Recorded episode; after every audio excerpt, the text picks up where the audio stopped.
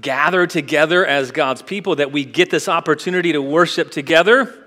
My name is Matt Rawlings. I'm one of the pastors here. I haven't actually stood in the pulpit for the previous three weeks, so it is good to be back again. Actually, it's been four weeks, I just realized.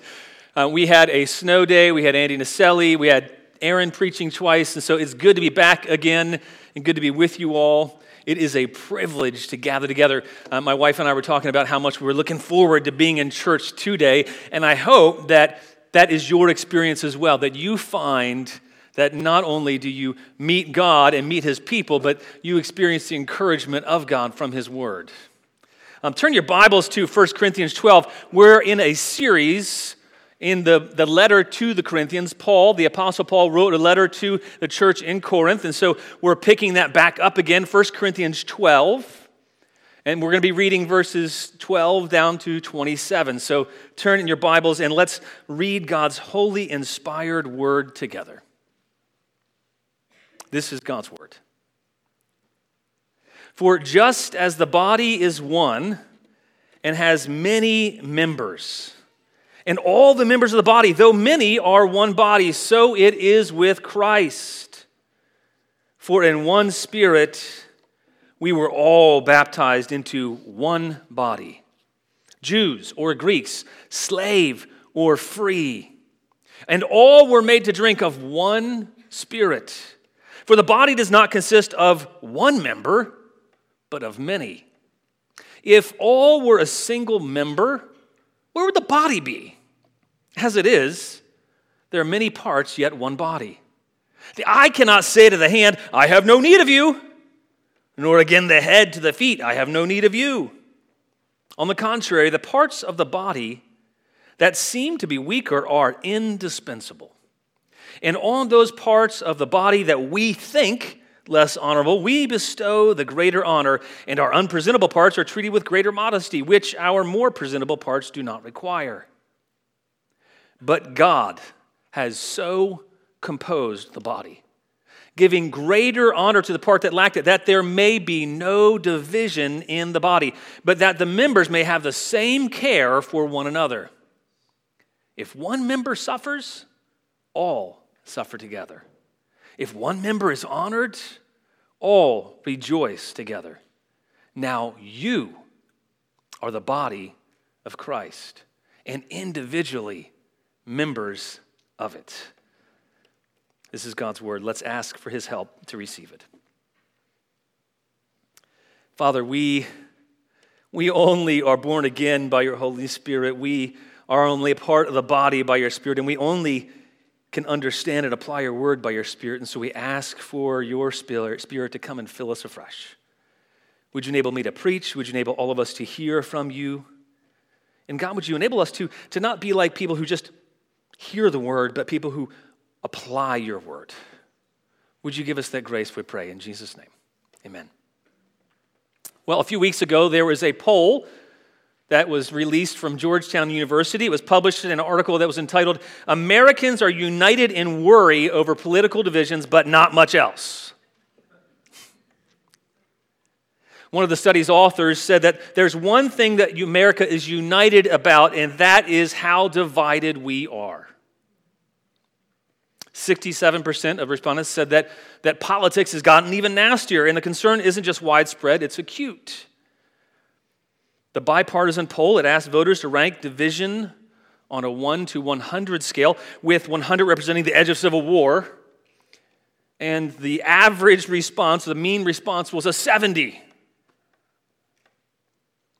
The differences in politics and society around, though, it's not just out there, it's crept into families Another poll said that 27% of families are divided. 40% of people have experienced division personally in their relationships in the last two years. And the differences haven't just crept into families, they've crept into churches. People have split over things that are secondary and third level issues. So, what's the solution in, a, in an environment like this? What's the solution? What's, is it uniting around politics or a cause or what will fix the divisions in the world? The situation in Paul's day, it wasn't vastly different. Yes, it, it was a, a very different century. They didn't have all the modern conveniences they have, we have, but, but they dealt with the same kinds of divisions. They divided over classes, they divided over social status, they divided over Jewish ideology or Greek or Gentile ideology, and there were vast divisions around. They were dividing over their social status, and they thought that what they did elevated who they were. Or maybe what part or group they were part of, if they, they followed a certain apostle or teacher, that that made them more valuable, that it gave them a more impressive identity. And that's, that's they were all separated by these identity politics. And they brought those ideas into the church. I pray that that isn't the case here. However, because it's so prevalent around us, like it was prevalent for the church in Corinth, we need to be on guard against those things. What's the Apostle Paul's answer? Is his answer to say, hey, just unite around a, a, common cause, unite around some political ideology, or unite around Greek thinking, or unite around Jewish thinking? He doesn't do that. What does he do? We see in this passage that what he does is he redirects them to the truth of who they are in Christ by the Holy Spirit. You see, transformative living, it starts with transformative thinking and remembering who we are in Christ. And that's where Paul begins. He begins to unpack and remind them of what he's already told them several times all throughout the letter that you're a body. And he gives all kinds of illustrations before he said you're a field and, and you're a building. And, and he gives all kinds of illustrations. He's trying to show them who they really are. And he says, you know what? You are a body. Just like a physical body is one, but it's got a whole lot of parts. It's one, but don't fail to see all the parts. And so he the Holy Spirit helps him address this issue through instructing them and reminding them about the truth of who they are in Christ. And that's meant to transform not just their thinking, but how they live with each other. The true answer to the problems of division, they begin with Christ and the union that Christians have in his body, and then seeing ourselves in each other in light of that union. The way that Paul begins in, in verses 12 to 14, really, is that he's, he's reminding them that, that we're, we're one body. He's told them before, we're one body, but we've got a lot of members. He, he doesn't want them to lose sight of the fact, yes, we're one, but, but there's a whole lot of individuals that are necessary that make up that body. And so he shows them that in verses 12 to 14. He's, he's just showed in the, in the prior passage, in case you've forgotten where we're at in the letter to the Corinthians, because it's been about a month or so. He's reminding them of, of the fact that the Holy Spirit gives each member spiritual gifts. Each and every person has been endowed by the Holy Spirit with spiritual gifts. And so he's told them that truth. And now he says, because, because of that, because we have one Spirit and he gives all these gifts, I want you to understand something.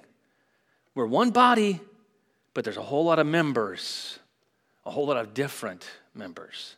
There's a diversity of members in the body. And so he drives home this, this idea, and he says, All the members of the body, though many, are one body. He says, and so it is with Christ. He gives us this illustration of a physical body, and he wants the reader to think about their physical bodies. So, why don't we do that for a second? Think about your body. If, if you get hurt in one part of your body, you bang your funny bone, your whole body feels that. If you, if you stub your toe, what's the immediate reaction that happens? You stub your toe, instantly the body reacts. It doesn't think about it, it reacts as one. You might bend down and like step and grab your toe. Something might come out of your mouth. You're gonna feel pain. And you don't think, oh, I stubbed my toe, now I need to respond. We don't, you don't have that kind of response. You stub it, it's immediate, it's a it's a knee jerk reaction. Why? Because you have a whole lot of parts, but you're really one body. And, and you need all those different parts. And, and the Apostle Paul wants us to think about that. We're, we're one body, but we have a lot of members, but we're one body. I was talking to someone who is pursuing physical therapy a little while ago, and they were talking about how tough their class in anatomy was. And I thought, that doesn't seem that hard. What's the big deal? Just a bunch of body parts. You just got to memorize a few body parts, right? It's not a big deal. Just a little minimization. And then I realized after I looked it up, got a little humility.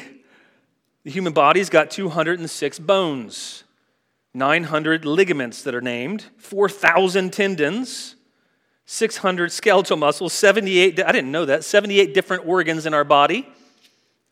There's a total of 5,784 parts in the body, just a little memorization. And then apparently you have to memorize how that all works together. No biggie, right? But, but the thing about it is what makes it difficult is it's not just remembering there's so many different parts, is that they're in, in, interdependently connected, that they're all related to each other in some way. And none of the body parts can function without the other body parts.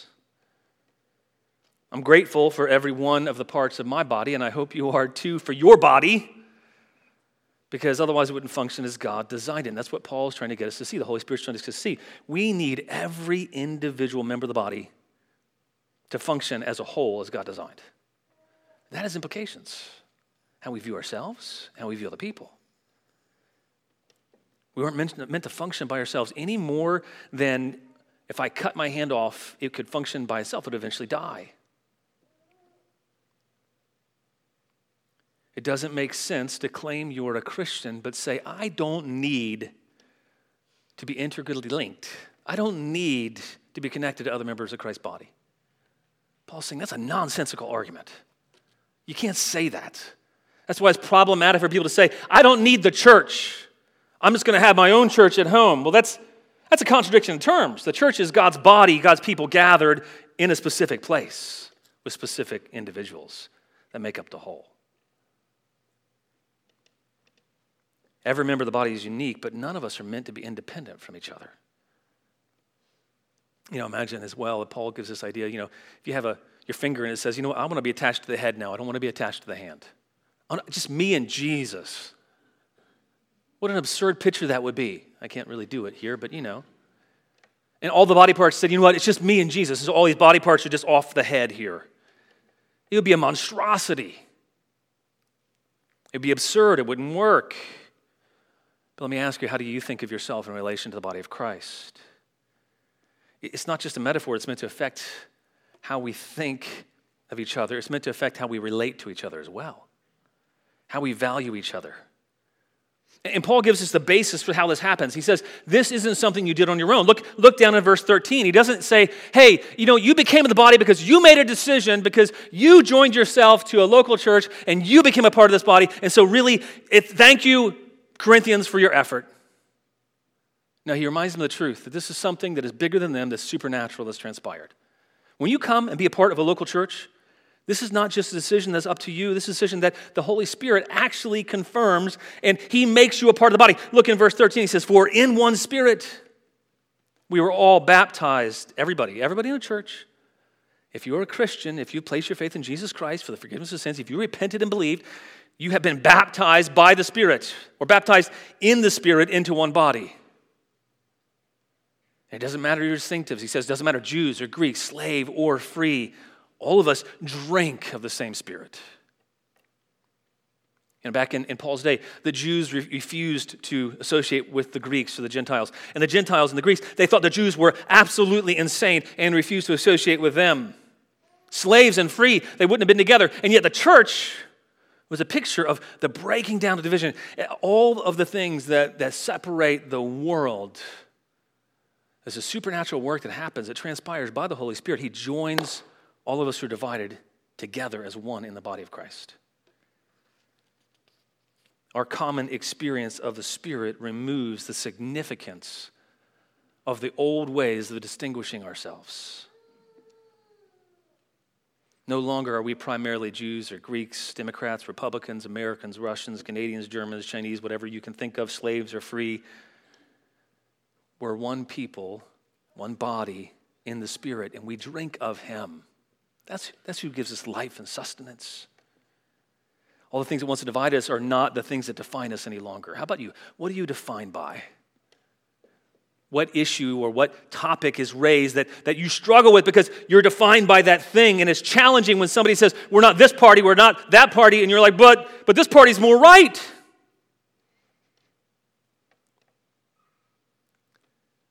Our unity is objective. If you're a christian our unity is objective and it's a work of the spirit and it doesn't depend on our work to bring unity by the way.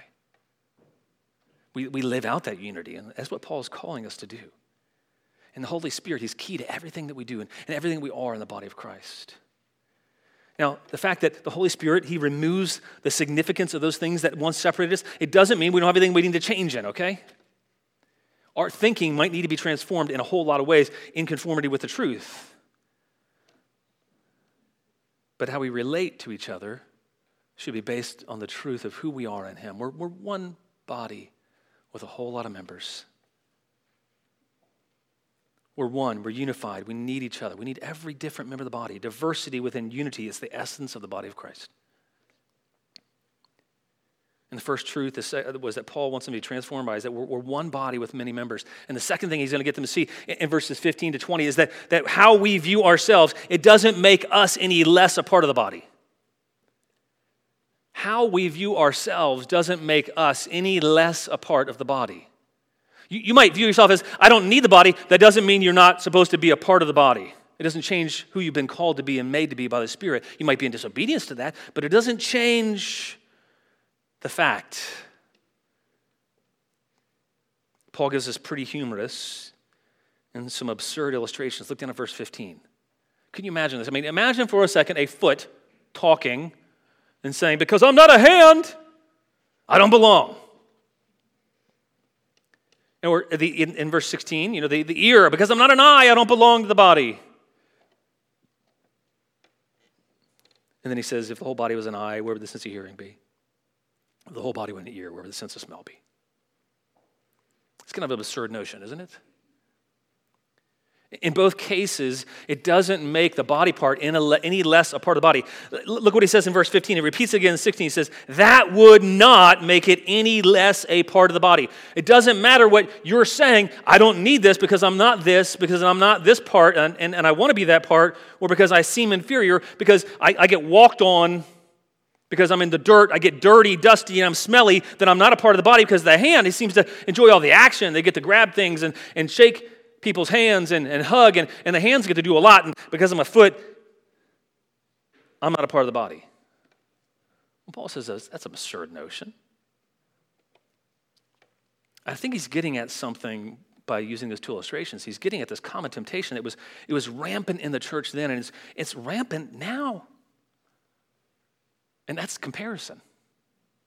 You ever prayed to comparison? Anybody here ever compare yourself to other people? Three people are honest. You're all, sorry, you're all lying if you didn't raise your hand. Maybe there are a few who don't struggle with comparison. But I can guarantee you when, if a guy walks into the gym, he's going to notice those guys who are jacked and bigger than him immediately, or the guys that he's bigger than. If a girl walks into a pool she's going to notice the other girls in the pool. It's, it's just how we automatically, we immediately respond that way. Comparison happens by default. We all do it. It's, it's second nature to who we used to be by default, unless we're on guard. And so, Paul here, he's addressing this sense of inferiority where the foot doesn't feel like it belongs. Have you ever felt inferior because you were, weren't made a certain way? Or because you don't function in a certain way very well, or because you have weaknesses, or you don't look a certain way, because you don't, can't do the same things, you don't feel or think or communicate the same way someone else does, or you have limitations, and so you feel like I'm not, I'm not good enough, I'm not really a part. Maybe you said to yourself, I don't fit in, I, I, I don't belong, I, I feel like an outsider. If you've had those thoughts, by the way, then I would, I would guess the majority of folks in the room have had those thoughts at some point in time. Maybe you said, No one else is like me. No one else struggles like me. No one else understands me. No one else can relate to me. I can't get it because all the people there at that church or this place, they're just, they're just not like me and I don't fit in. The funny thing is, is that all of us feel like that at times, but none of us believe that. But here's what God says to that He says, that thinking doesn't make you any less a part of the body. You need to transform that thinking with the reality that the Holy Spirit If you're, if you're in Christ Jesus, the Holy Spirit has brought you in and made you a part of the body. You are not inferior because you're in Him and you're part of His body. There's no unimportant member, no unimportant body part. Did you hear that? Let me say that again. There's no unimportant member. There's no unimportant body part. Think of your own body. Which part are you like, eh, that's not very important? I'll cut that off. I only need one ear. I only need one eye, or I don't need my eyes, right? I don't, I don't need my feet. I mean, what? If you, if you could pick, I don't think anybody in their right mind would say, like, I'm going to cut that part off because I'm, I don't need that. No, we were designed as a whole, and there's no unimportant member of the body. Paul's getting at the fact that, that the members of the body, they, we also need the functions. We need the functions of the other members in the body. That's what he's getting in verse 17. He says, the, the body was an eye, where the sense of hearing be? If the body were an ear, where the sense of smell be? If every part was the same, the body wouldn't work very well.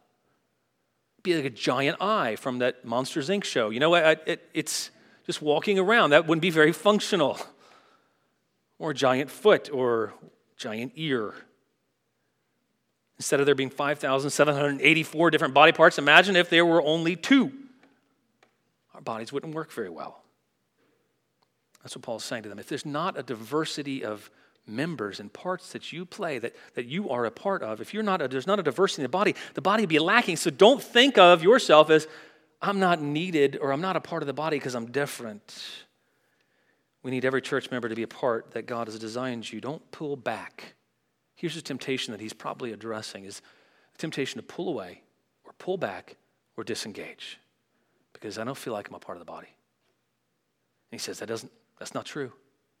It doesn't make that true because you think that. Don't pull away because you're not an ear or a foot or a nose or a hand. Don't think you can withdraw from the body, separate yourself from the body, and won't have an effect both on you and them. Don't think that doesn't matter if you show up to church. Don't think that it doesn't matter if you don't participate in the life of the church and serving or caring for others or being in a small group. Don't think that it's not going to make a difference. Even if people don't notice and you think, no, nobody notices this, don't think that makes you less crucial to the health of the body. Even if you can't see the difference that you make. Here's what you can trust, and here's what the scripture says God has actually arranged you and chosen the part you're going to be in the body. And that's a really good thing. Don't just be a consumer. We need you. We need your perspective. We need your differences. Other people here need you to be engaged. Don't just think about yourself. Instead, relish the fact that, that God gave you and made you to be a member of His body. You might be a finger, you might be a toe, but we sure need those things. Or you might think that you're really impressive. We need you Maybe not to be proud, but we need, we need you. You're a part that's needed, whether or not anyone else can tell. And when a part's missing from the body, the body is, gets in trouble. Look in verse 18. It's God has arranged. Don't think you don't belong. No, God's arranged you specifically to be a part of a local church. Now, maybe this is not your church home. You haven't yet found a church home. That's okay temporarily, but don't let that go on for long. That's unhealthy. God has arranged you to be a part of the body and to be a part of a specific local body. Just as He's chosen, maybe you feel like you can't relate, people don't understand, you can't fit in. Your differences are not a curse, your differences are needed. God's care, His design, His placement of His people in the body. It's not just for those who are more gifted, more noticeable, or people in positions of authority and responsibility. It's not that just that I'm called to be a pastor here. No, you're called to be a member here just as much as I'm called to be a pastor here, and we both need each other just as much. It's not a hierarchy. We're all interdependent members of the body. And God arranges that perfectly. Perfectly engineering, thoughtfully and skillfully, just like He's arranged our bodies. They're amazing because they function together in ways that are still, we're still unpacking and trying to understand. If you're a part of this local body, let me encourage you. Yes, you We ask for you to, to go to our membership class. We ask you to understand what we believe and, and to make a commitment and, and a covenant with us to be a part of this body. But, but really, it's God who selects and arranges and chooses. And he does that mysteriously through our choices. You have been chosen and arranged specifically in this body, if you're a member. Let, let's be the kind of church where our members accept our gifts without being pretentious about them and we don't downplay somebody else's part or envy another member. Because after all, look at verse 19. If all were a single member, where would the body be? It wouldn't be a body. What a grotesque and worthless body it would be. Relish the fact that we're not all the same. Give thanks to God for that. Instead of comparing, say, God, thank you that you made me to be, and you made me to be this way. You've arranged me. Now, I'm not talking about sin patterns, things you need to change. No, but, but God has, has crafted and placed you here. So rest in that. How we view ourselves doesn't make us any less a part of the body. And then how we view others. The third thing Paul's getting us to see is how we view others. It doesn't change their indispensability to the body. How you view someone else doesn't change the fact that they are indispensable, unable to be dispensed with, that they are indispensable to the body. In verse 20, he says, As it is, there's many parts. Yes, there's one body, but there's many parts. In verse 21, it says, I can't say to the hand, I have no need of you. So he shifted from a, a self focus here where we're, we're aware of our limitations, what we're not. Now he shifted to the fact of saying that, okay, how we view other people. I can't say to you, I don't, have, I don't need you. He's not just addressing comparison, he's addressing comparison that leads to pride and self sufficiency. The idea that you can go it alone in church, that you, this proud notion that you don't need other people in church to function well. Maybe skipping out on times when the church is gathered because you feel like, I don't, need other people. Mm, I'm doing fine. Sometimes we, we might feel like we're tired or we don't feel like being around people or, you know, I don't think those people refresh me or make me feel better. And often it's in those times when we're most tired and weary or discouraged that God encourages us through other people or uses us to encourage others. So, does your behavior in the body reflect that? Does your behavior in the body reflect the fact that, that, that other members are indispensable to you and that you're indispensable to them? If not, we need to change our thinking. He says the parts of the body that seem weaker, look in verse 22, he says they're actually indispensable. You can't do away with those weaker parts. You ever thought of your fellow members as indispensable? I hope you have.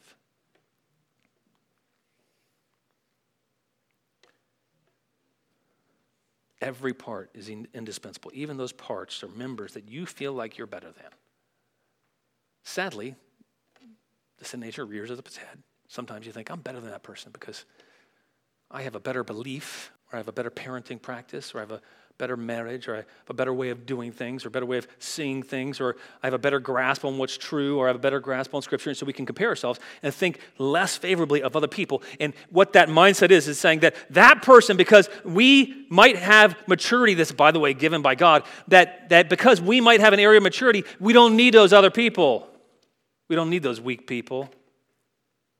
We've all had those thoughts. And he says, No, no part is, is dispensable. Every part is indispensable. In, in, preparing for this, I was just doing some reading about different parts of the body, and, and I've never really thought much about the liver. I've never really thought much about my liver. It's, you know, I've dissected things, and the liver's just this kind of blob, just kind of sits there. There's nothing impressive about it. It's not attractive. It's like, what does it really do? It's just this mass. It's like, what does it do? And it seems to be a pretty weak part. And that's what kind of he's talking about these, these inward parts that seem to be weak, right? It's not a muscle, it's pretty weak. It's not a muscle. It's not a bone. It doesn't help us stand up straight. It doesn't go anywhere. It doesn't flex. It's not part of the nervous system, it doesn't part, or at least we don't think it is. It doesn't have to do with our thinking or movement. It's not a part of the circulatory system either, really. And it doesn't look impressive. It's not pretty, that's for sure. But let me tell you something I learned. If, apparently, if you lost your liver completely, or if you have complete liver failure, you can only survive for a day, max two. Your liver, it's, it's one of the largest and most important organs in your body. It has all kinds of functions.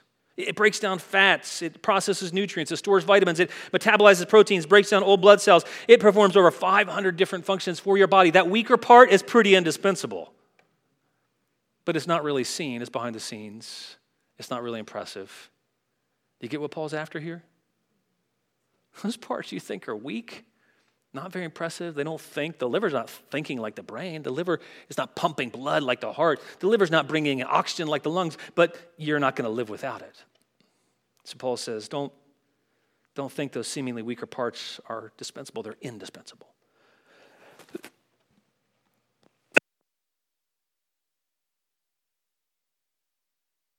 We need every member. We need everyone to serve in some way, some function, no matter what you're serving in if it seems impressive or not. We need people to pray for people. We need people to serve our children, to greet, to usher, to serve communion, to make meals, to, to care and serve in secret, to serve with sound or projection or setup or all the myriad parts and those who administrate whatever you think of as weaker. That's indispensable. And you're needed, and they're needed if we didn't have sound, you wouldn't be able to hear me. So it's really kind of just as necessary as what I'm doing in a sense, so you to hear God's word. Paul talks about those parts we think are less honorable. What do, we, what do we do with our own body parts that we think are less honorable, that less presentable? Our reproductive organs, our excretory system. What, what, what, do we do with those parts? Well, we, we clothe them, we, we cover them up. We, we're, not, we're not trying to shame them or embarrass them, we're actually bringing modesty to them. But you know, our more presentable parts, our faces, we don't, we don't need to cover up. We don't do that because they're, they, don't, they don't need to be covered. They don't need to be treated modestly. How do you treat other members of the body that you seem or weaker that you think might be less presentable? Is there somebody in the church that you're like, oh my gosh, if I have a visitor, please don't let that person talk to them? You ever had that thought? Don't say it out loud and don't say who it is but you thought, oh gosh, I just brought my parents here. I sure hope that this person doesn't talk to them because, oh my gosh, woo, they're out there. They're a mess and they're going to think our whole church is a mess. Yeah, you know what? We're a mess. We've been saved by grace, though. And we're all a mess. God's composed. Look in verse 24. Oops, I skipped over actually. God's composed different members of our body in such a way that he gives greater honor to the part that lacked it. And he's, he's composed or he's mixed us together on purpose. I was reading an article in Scientific American recently about, about metallurgy. It sounds real exciting, right? I kind of geek out sometimes. Um, it's called Mixed Up Metals Make for Stronger, Tougher, Stretchier Alloys you know, scientists have been looking for, for metals that are going to be stronger, like in aviation, so that they can be tougher, stronger, and lighter and more flexible. And so they've been trying to figure this out for years.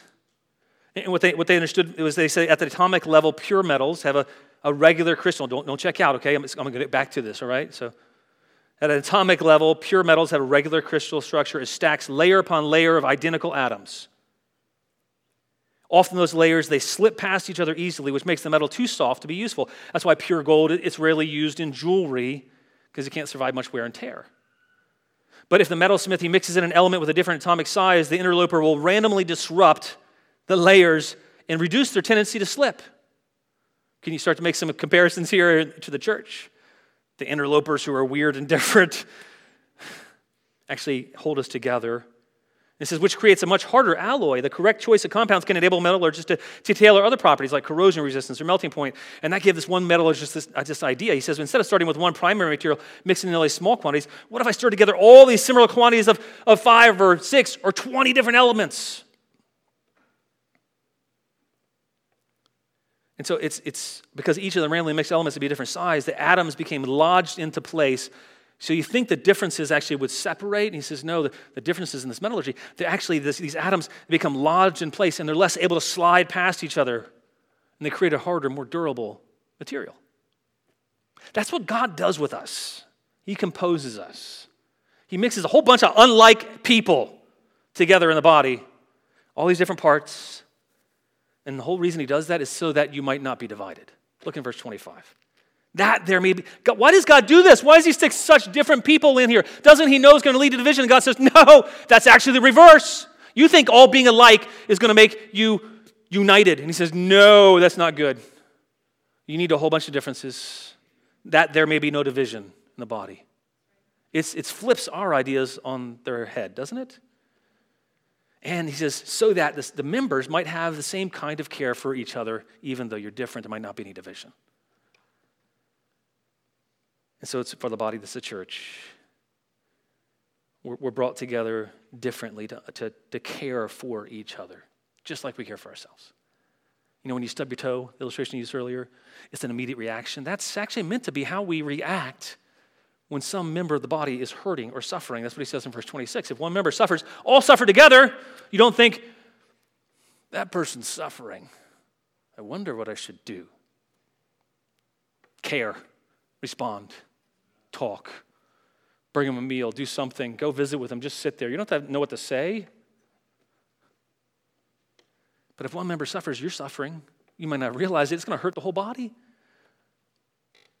But if one member is honored, don't, don't get in this trap of comparison like in jealousy and say that, you know what, why are they honored and I'm not honored? No one sees my contribution. He says, no, when one member is honored, all are to rejoice together. That's what the body does. If somebody is given an accolade for being a wonderful singer, or if somebody's given an accolade for being an incredible athlete, it's the whole body of that person that's honored.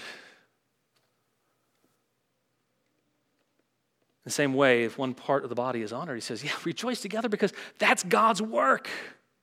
And we're all honored through that.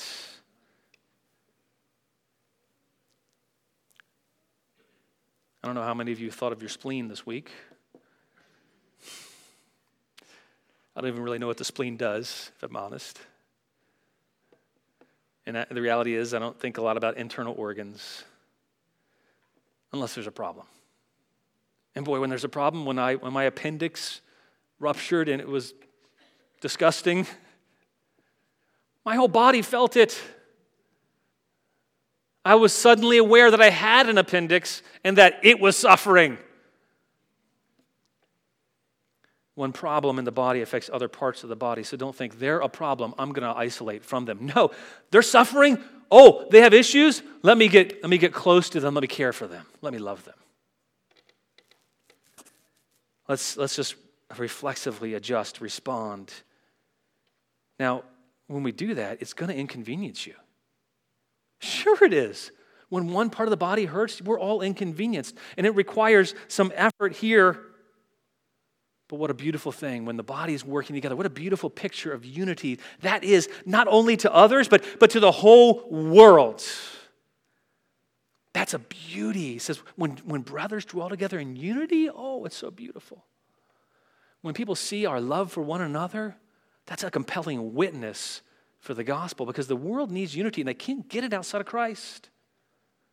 You know, the, the picture in heaven, we were, we were united, uh, I'm sorry, the picture in the garden, we were united with, with God and walking in the garden, and that, that unity is broken by sin. And so then you see this whole picture of the story of creation where, where God actually brings us back into unity with Him with, through Christ. And then He brings us back to be a part of the body. And so at the end of Revelation, we are all together as one body, every tribe, tongue, and nation, every kind of person. All one body in Christ. And so it should be with the local manifestation of the body of Christ here and now. Or one body, many members. How we view ourselves doesn't make less a part of the body. How you view others doesn't make you less them less dispensable. I mean, less indispensable. I think, I think what Paul's getting after, the kind of big idea really, is that we are interdependently and indispensably united in Christ's body. We are interdependently and indispensably united in Christ's body. Now, before you think, you know, I, don't, I don't really need to hear this message, it doesn't apply to me. Well, we're meant to apply no matter where you find yourself. You feel like you don't belong, you feel like you're superior, apply this passage to yourselves. We celebrate this the fact that we are Christ's own body and there's a supernatural work of the Spirit that's brought you here. What happens every Sunday, what happens in small groups, what happens when we're together as believers, when you're breaking bread with each other and, and worshiping God from house to house, when you're doing those things, functioning like the body of Christ we see in Acts 2. It's a beautiful picture of what the Holy Spirit has done to unite us as one. And this, this whole body imagery, body of Christ, it implies this, this closeness Are you around the body? Are you actively apart? Are you connected in meaningful ways? Are you working together? Are you supporting, caring, responding? Now, maybe you've been paralyzed by trauma or by an accident. Just like the body can become paralyzed by an accident. Neural pathways that can result in dullness, lack of response. That can happen to us spiritually too, that we can have some damage because sinful people are in churches. We're all sinful. That trauma can lead us to, to pull away, lead us into paralysis, can dull our thinking. Paul's renewing our thinking here. Maybe you've been paralyzed by hurt, by pain. Maybe you walled yourself off. There's a dullness. Let's renew ourselves with the truth of what God says. We're already a part of God's solution to brokenness and disunity.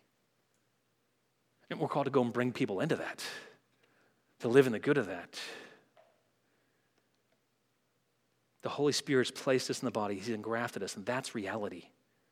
Now, we're not yet who we will be, but let's live in light of who we are. This closeness, this intimacy of connection, this body picture brings up. He wants our minds to be renewed with this truth that of whose they are, because of that, who they are, and to live as as in light of who they already have been called to be. Let's not miss out on the great grace of God that He gives us through the body. Don't miss out on the opportunity to give and receive life giving edification, encouragement, help, and care. God is so kind. He's chosen us. He's arranged us. He's put us together in His body. He's given each and every member here a gift. He's made each and every person, given you a part. You're significant. You matter because God says you do. God defines you. You're in His body. It's being in Christ that defines you. Let's live in the good of that reality by actively participating, valuing, and caring for your fellow members. Amen? Let's pray and have the, go ahead and have the band come up and we'll close the song.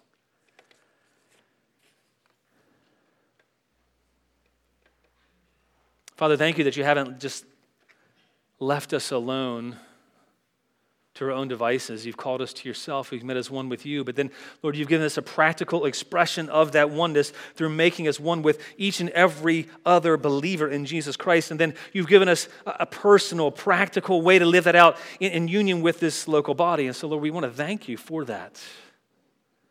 God, help us live in light of that truth and help us banish those lies that we've been led to believe. And Lord, let us experience the goodness of your grace that we have through the Holy Spirit. And let's drink of your Spirit afresh today. In Jesus' name we pray. Amen. Let's stand and sing.